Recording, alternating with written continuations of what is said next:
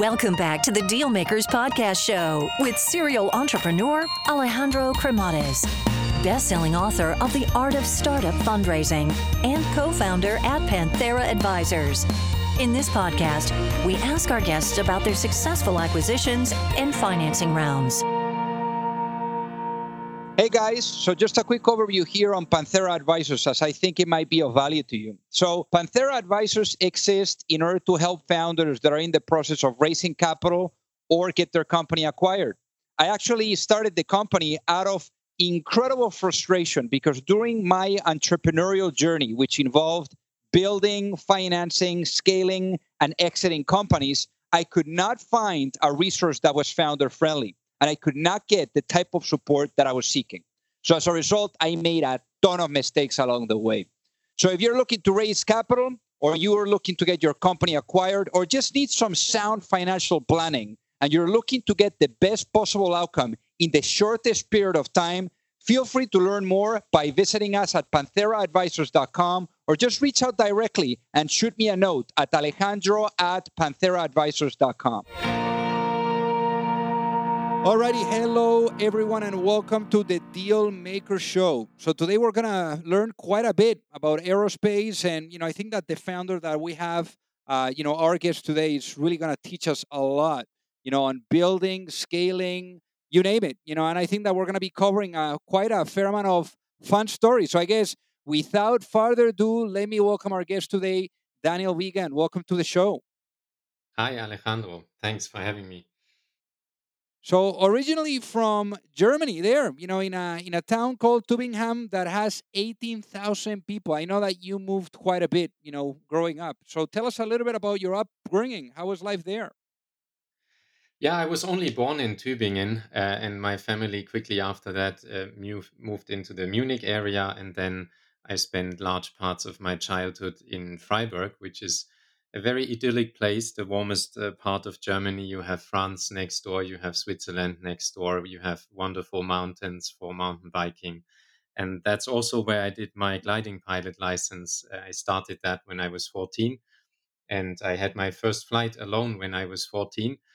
And uh, that, that was one of the most uh, moving moments in, in, that, um, in those early days in my childhood and obviously you obviously went and did your engineering you know later on and and we'll cover that but one of the things that um, i remember i think it was uh, steve jobs you know mentioned that some of the best engineers that he would come across were the ones that also had you know an interest in in music you know that that type of creativity and i know that you started to develop that you know quite early on. I mean you were playing the piano and also in the in the classical orchestra in school like at about 11 or 12 is that right Yes, yes, that's right. I started playing the trumpet when I was eight, I think, and then played the piano, was uh, part of the school jazz band, of the classic orchestra in school. Um, I always had those, let's say, two hearts one for the music, one for the uh, technology and flying, but the flying heart was bigger. Very cool. So then, so in terms of flying and and aerospace and airplanes, like at what point do you start to develop this this love for for airplanes it was more or less uh, I, I think since I can think, since I'm uh, a baby, um, my pets had to be birds, and I loved everything that could fly. I was dreaming of being able to fly when I was five. Um, I was filming my pets, how they flap the wings and how they control in flight. I was filming them in slow motion. Then later, I built radio controlled aircraft quite a lot. And then I went to uh, do the gliding pilot license and then ultimately studied aerospace engineering. So that passion for flight uh, was always there. I still remember uh, I had we had a vacation with my parents in Norway, and we were on an island where there's ten and thousands and hundred thousands of um, seabirds, and I was standing on that cliff watching all those birds flying in the wind and then I started crying, and my parents totally didn't understand what was wrong with the kid. But I was seriously unhappy that I was born as a human and not as a bird. Wow. That was when I was seven or eight years old. Wow, wow. And and obviously, you know, like then you were mentioning you got your license and you were even even doing it yourself at 14, you know, like which is um, which is really amazing. Uh, and then you went and studied economics. So why economics? Why didn't you go straight into aerospace? Well, uh, that had different reasons. At the time, I was um, also interested in, let's say, helping the world solving its biggest problems. And one of the biggest problems was always understanding economy, understanding how wealth is created and how it's distributed, etc. So that was um, a big passion at the time as well. So I I studied this because it was uh, also next door and it was easy to to try out and to test. I actually stopped my um, my flying at the time because as a student you have so many other things in your mind that you don't want to spend uh, every weekend uh, on the airport. Um, so there was a little bit of phase where I not broke, but I I was withdrawing a little bit from the from the aviation side, but noticed then it it, it was not uh, where my heart was, and and then I stopped the economic studies, went to Munich, and studied aerospace engineering. And then you went to Switzerland for a year, and you started working, you know, there a little bit and getting your your feet wet, you know, as well on the on the space. Uh, but I guess that this actually was the nice segue, you know, that you needed to really get your your little push. And obviously, this this would really get you into entrepreneurship. But tell us tell us what happened there. Yeah, it was extremely helpful to get me into entrepreneurship in a sense that um, I think I worked at ABB in Switzerland, in Zurich, which is, uh, from all I can tell, one of the best corporate uh, cultures from those, let's say, classic uh, mechanical engineering companies here in Europe. So I've seen lots of good things about people management and, uh, let's say, how bigger corporations work. But at the same time, it was clear to me after being a project manager and, and working on exciting things. At the time, I was working on hybrid ship propulsion with 50 or 100 megawatts class.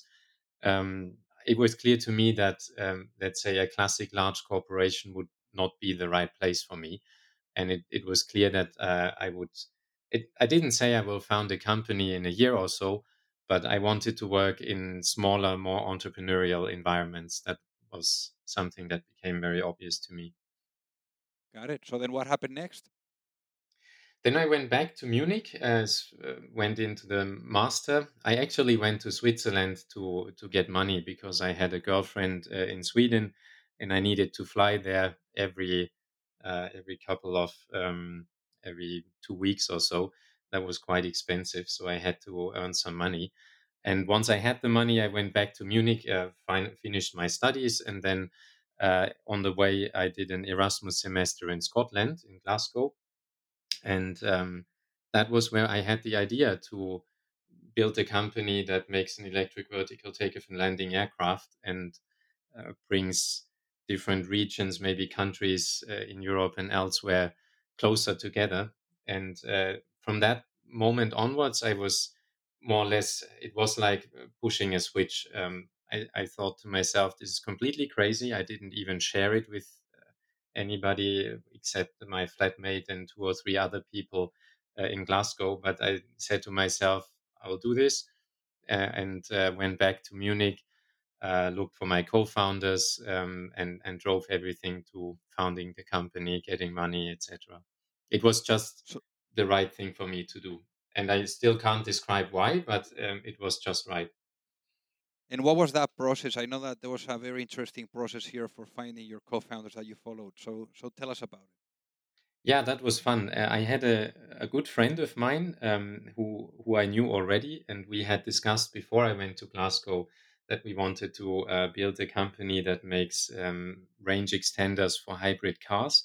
And then I came back to him and said, I have a much better idea. We will make electric jet aircraft.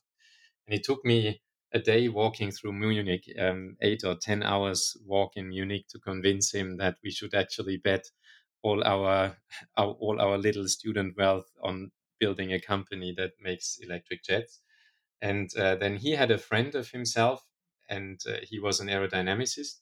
And he said, I can judge the mechanical part of this story, but I can't judge the aerodynamics part. So he went to his friend and, and asked him um, whether he can judge it. So, so I met the guy as well, and uh, we went uh, into a conversation, and, and it was just fun. We got along with each other very well, And a few days later, we said, um, why don't we make him a co-founder? He's one of the smartest guys uh, in the in the department. Uh, he's on his PhD. He has all this knowledge, etc. So we brought him in. Then we were three.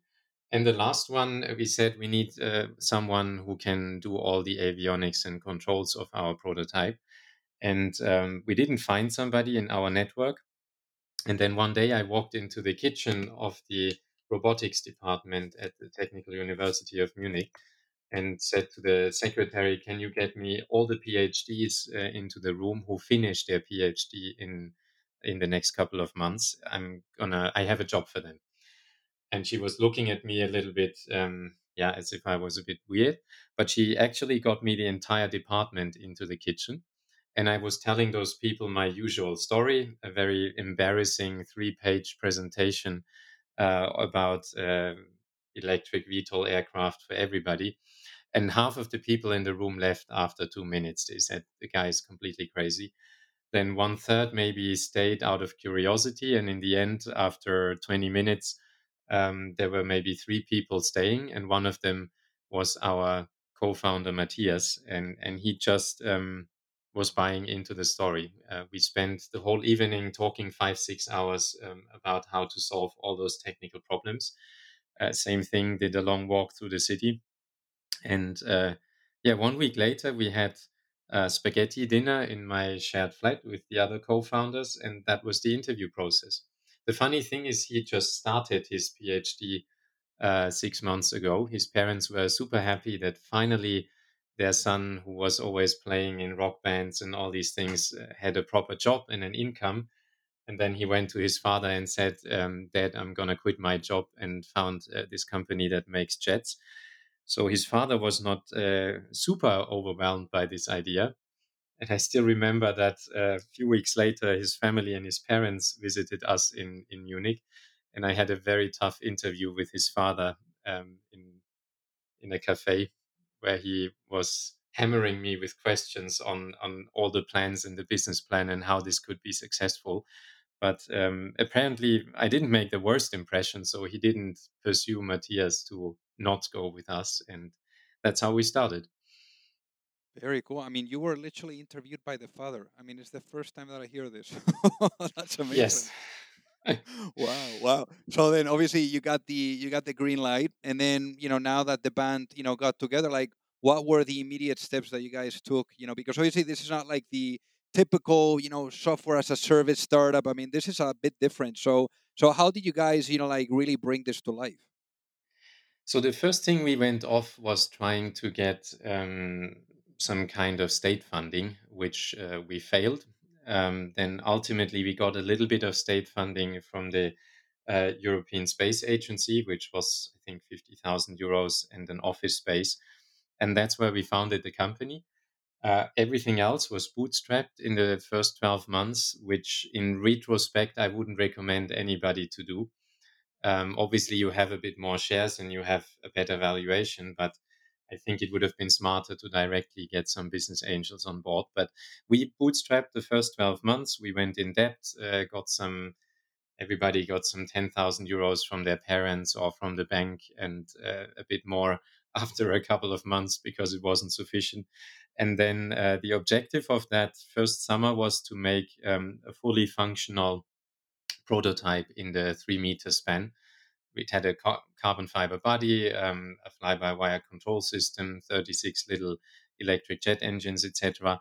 And we actually succeeded in this, but we were running out of money. So three, four weeks before the first flight of this prototype, uh, it was clear that we would run out of money before the thing was in a condition that we could actually demonstrate it to investors.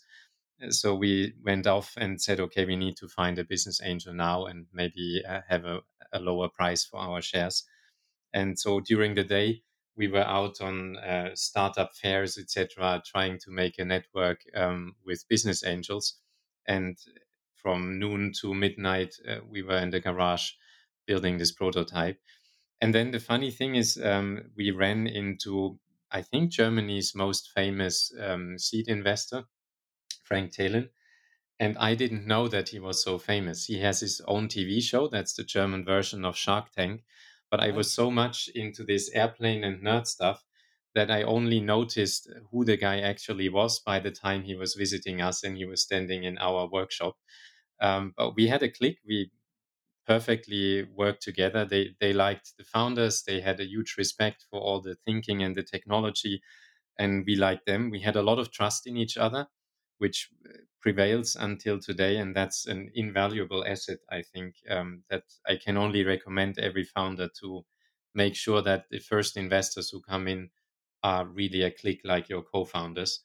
And um, then they actually called me, um, I think, a day later or two days later and said, We're going to invest now. We won't wait until the plane flies. We believe in the team. We believe you guys can solve that. And uh, we invest now. And uh, then we, yeah, we kept the promise and the plane was flying four or six weeks later but it was great because we saved some time. We had cash uh, in the company earlier, and we were right away um, hiring people into the company. The first employee was my former dance partner from the salsa dance class, who was also working in a startup. They went just bankrupt, and we went for a coffee. And she told me, Hey, I just lost my job. My startup got bankrupt. And I said, Hey, I just got half a million and I need people who can do stuff. And the day later, she was employed. Wow. Well, very, very cool. And and and in this case, especially for the people that are listening, what ended up being the business model? So the business model at the time was different. We pivoted a little bit. At when we started, it was the intention was to build a two-seater and um, sell these two-seaters in a large quantity to get the cost down, and sell these to private individuals who would then uh, have to make a pilot license to actually fly these planes. And there were two big um, problems with this. One is you can't expect a lot of people to make a pilot license. So it didn't really scale. And the second problem was that uh, if somebody flies with this two seater aircraft to a landing pad and then uh, leaves, the, leaves the aircraft, then you can't park an aircraft with a 10 meter span on, on that landing pad and it's blocked for the whole day. So we had to find a different solution than um, than you use than you do normally with cars when you park the car for the whole day. And uh, the reason we went for these two seaters was that at the time there was no regulation in place uh, to make larger aircraft and certify them. Uh, but we soon after realized that this regulation was in development, and we also started, let's say, lobbying and uh, started having conversations with the European Aviation Safety Authority um, on these regulations. And then about uh, six months later, uh, we pivoted to a four seater design at the time and the service business model. Very cool. And in terms of uh, going back to the to the funding that that you were mentioning, how much capital have you guys raised today? Uh, today it's close to 350 million. Got it. And I know that obviously, you know, like you encountered um, certain issues, you know, at a seed stage, and then also it was a interesting as well at a Series B. So I guess how do you think that you know the different expectations and then also the the the challenging you know uh, parts you know like have have evolved from financing cycle to financing cycle as you were perhaps you know unlocking you know different profiles of investors for this? Yeah i think overall the challenge was always the same that you are heading out to a business model to a type of technology. It's hardware it's uh, in a most regulated environment. The regulation wasn't even there the operations regulation wasn't there.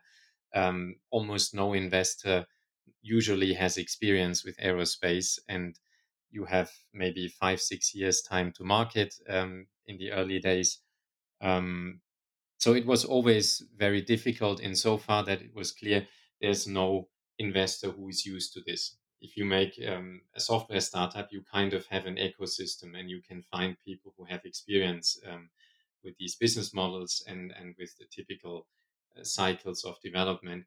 Here it was different, and um, it was in each funding round, it, it, was the same that you had to convince people in a very um, unique way, and, and we had to spend much more time with investors to make them comfortable with um, our business plan, with our development schedule, and our program timelines. And I have to admit, they always delayed. So it was, I think, the first pitch we had to our seed investor was that we could do this with, I don't know, 50 million and three and a half years or so. And uh, meanwhile, uh, it's probably closer to 500 million, and it's still three and a half years out until we are on the market. We have made a ton of progress, and we have 500 people now. And I think now the timelines are realistic, and we have lots of aerospace people in the team who are backing these timelines and uh, who, who, have brought tremendous knowledge into the company. But there was a big learning uh, on these things uh, in terms of the actual challenge not being maybe the technology in itself, but the much bigger challenge is its certification and the industrialization, the supply chain, the procurement, uh, the operations regulation, and these things. Very cool. And and obviously, you know, I've I've seen that when it comes to like really looking ahead and and thinking about like what's possible here. I mean, what you guys believe is that you know really what you want to accomplish here is to allow anyone to fly wherever and whenever they want. So how how is this? Tell us a bit a bit about this. That's the mission of our company. And where does this come from? Um, I also spent some time with high speed trains just out of curiosity in the past. And they are a great transportation system. They are fast. You travel at 300 kilometers per hour. They are all electric, super efficient, and they drop you off in the city center. The only problem is that the infrastructure is in the billions. They are just prohibitively expensive to build anywhere else than between extremely large hubs. And the intention we had with Lilium, and we still have, is to create a transportation system that does the same job like a high speed train, but independently of the community size. So the target is to connect any small village, any mid sized city up to suburbs of large cities or the city centers of, of large cities uh, to each other at a speed of 300 kilometers per hour, but at the same price like a train. And this promise um, is possible thanks to the technology developments in electric motors and batteries, etc., so that we can actually make a vertical takeoff and landing plane that is super low noise, so it can access urban areas and at the same time have a sufficient range of 250 to 300 kilometers to actually serve this business model of regional air mobility in a, in a meaningful way. And next to achieving it technically, the most important point for us always is that it needs to be affordable. So we have the serious intention to make this affordable to a middle class um, person with an average in- income uh, in in countries like Germany or Europe or the US or so. And um, we meanwhile have very good data that this is actually achievable. Got it. So I guess, uh, especially for the people that are listening, you know, what would, uh, let's say, the Lilium jet, you know, like how would it be different from like the normal plane that they're used to? I mean, what what so that they so that it becomes a little bit more visual as they are listening to to what you have to say here. So, firstly, it's all electric. Um, you, so you don't have to have um, a bad feeling when flying. Um, it's emission free. Uh, secondly, it takes off like a helicopter. So imagine you have an airplane that looks a bit like a business jet, but it sits on a helicopter uh, pad and it takes off vertically like a helicopter. And then it transitions into forward flight, and about 30 seconds later, uh, it flies like a normal aircraft. That's amazing. But it's very low that, noise. That, that reminds me of the uh, army planes. No, I think it was the F something where you can like do that vertically and then you can go forward. I mean, that's quite a quite amazing. Yeah, the Harrier can do this. Um, there's uh, the V-22 in the US, uh, which is a troop transporter that can take off and land vertically. I think in the military there was there's a long history of recognizing the advantage of not needing a runway, but there are also big technical challenges um, if you make a vertical takeoff and landing aircraft, because you need to to carry more thrust from the engines than your own weight whereas a normal aircraft normally carries about 30% uh, of its weight uh, in terms of engine thrust. So you're having four or five times more engine power on board, and that is a challenge. Everything needs to be super lightweight. Got it. So I guess the um, you know one one thing that that I know is that you even introduced this to Angela Merkel so how how was to how was introducing this to Angela Merkel? I mean, the most uh, powerful politician there in, in Germany. Yeah, it came quite unexpected, but uh, one of our employees who runs the public affairs um, uh, had had some relationships there, so I got invita- invited uh, to show our prototype um, to Angela Merkel on a trade fair, and obviously I was nervous, uh, but then she came and she was extremely smart and natural. She was excited. She had, I think, planned uh, one or two minutes to to stay there, but she spent more than ten minutes asking questions, joking, and and really uh, understanding what we were up to and uh, how this was working. So it was a very exciting conversation for me. Very nice. So I guess how do you think that aerospace is going to change over the course of the next, let's say, five to ten years? Well, with Corona, of course, it will at first have um, a dip. That's uh, quite worrying in the next uh, one or two years, where the whole aerospace industry will have probably um, a, strong dip uh, in terms of demand and revenues. But after this, I think uh, it, it will come back and it will come back very strongly because it's the only means of transportation uh, we have that is fast uh, and that doesn't need infrastructure that can connect continents, etc.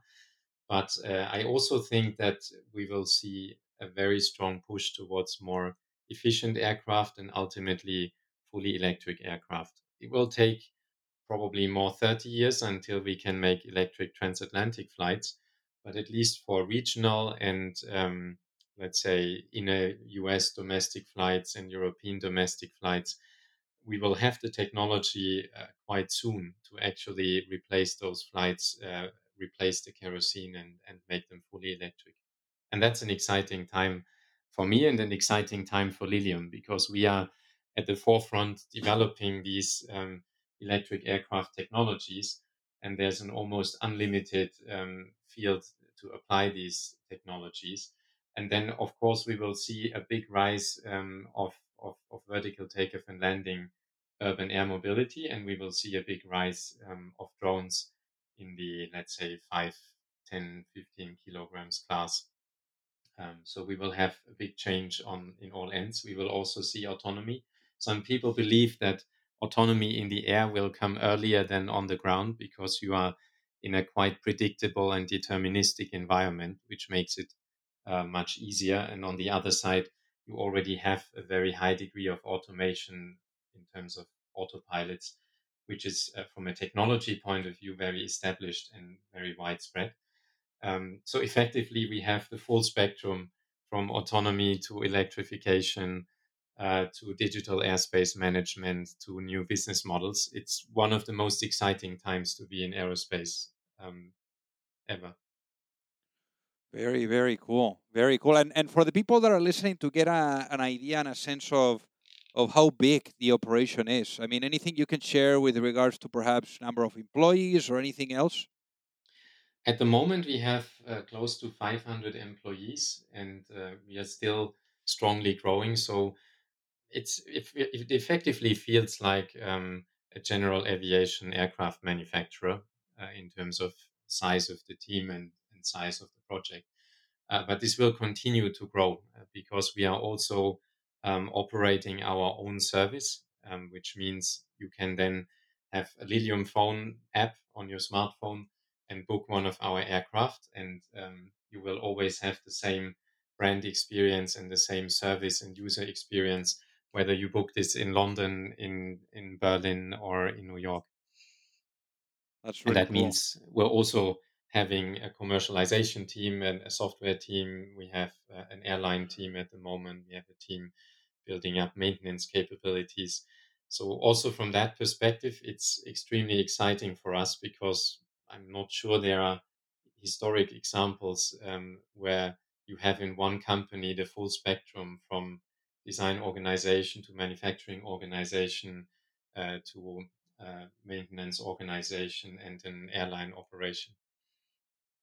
And and I typically ask the the the guests that come on the show. I mean, there's one question that I like to to get your your answer on, and that is if you had the opportunity. I mean, knowing what you know now, I mean, you've been at it for quite a while now with Lilium. I mean, since 2015, incredible journey. You know, uh, uh, so so so I want to ask you if you had the opportunity to go back in time. You know, let's say back to that time where maybe you were still at school and thinking about maybe launching your own thing, what would be that one piece of business advice that you would give to yourself, knowing what you know now, before launching a company and why? I think the most important one is raising money as early as you can and not bootstrapping for a year because you are just so much more effective on a project like this um, if you have more people. Um, I think the second advice I would give myself is um, hiring maybe even more for uh, even more, let's say, extremely experienced people in the very early phases, uh, even when you just have 10 people or so. Um, because this aerospace experience, which we have in the team right now, is tremendously valuable. And um, the earlier you start uh, doing this and professionalizing, um, the better. But on the other side, it, it, was almost impossible for us, given the, the funding we had at the time, uh, to hire much more people and, and hire much more senior people. But at least I would say, if you can, in, in, in an aerospace environment, I, I would go for this um, very early. Um, maybe one other thing I would do is um, talking to the supply chain earlier. So at the moment, we have uh, tons of conversations and partnerships and built up with the large um, aerospace um, suppliers. Um, but this is just something where we all noticed it's very helpful to see their capabilities and to see also where they have limitations so you can adapt your plans as early as possible to this. Very, and then last very but not least, I think the classic um, startup um, doesn't work in aerospace in a sense that the classic thing would be grow as quickly as you can, make a minimum viable product, um, accept the chaos, and go on the market as quickly as possible. Um, in the aerospace environment, it's it's almost the opposite. Of course, you want to move fast and you want to be innovative and prototype and fail quickly. But on the other side, um, you have only one shot, and that has to be perfect. So our airplane is in the certification program with both the European and the US aviation safety authorities, and the requirements we have to meet there are the same like for a commercial airliner. That means anything else than perfect will not do the job for the first aircraft that goes on the market. And that drives um, a, a, different uh, way of managing the company. You need to be much more rigorous, you need to be much more process driven, you must have an extremely strong uh, quality management system in all areas from engineering to manufacturing, etc and it's a quite big deal to build this up uh, from scratch. There are not many people, even globally, who have built up um, an aerospace manufacturer uh, and who have obtained all those approvals um, in parallel. Very, very interesting. Very interesting, Daniel. So, for the folks that are listening, what is the best way for them to reach out and say hi? The best way is uh, to just drop us a line on, on one of our social media or in our um, inbox. We are always excited about um, people with glowing eyes and uh, people who have a ton of energy to make our vision work. Fantastic. Well, Daniel, thank you so much for being on the Deal Maker Show today. Thank you, Alexandro. Thank you for having me. If you like the show, make sure that you hit that subscribe button. If you could leave a review as well, that would be fantastic. And if you got any value, either from this episode or from the show itself, share it with a friend. Perhaps they also appreciate it.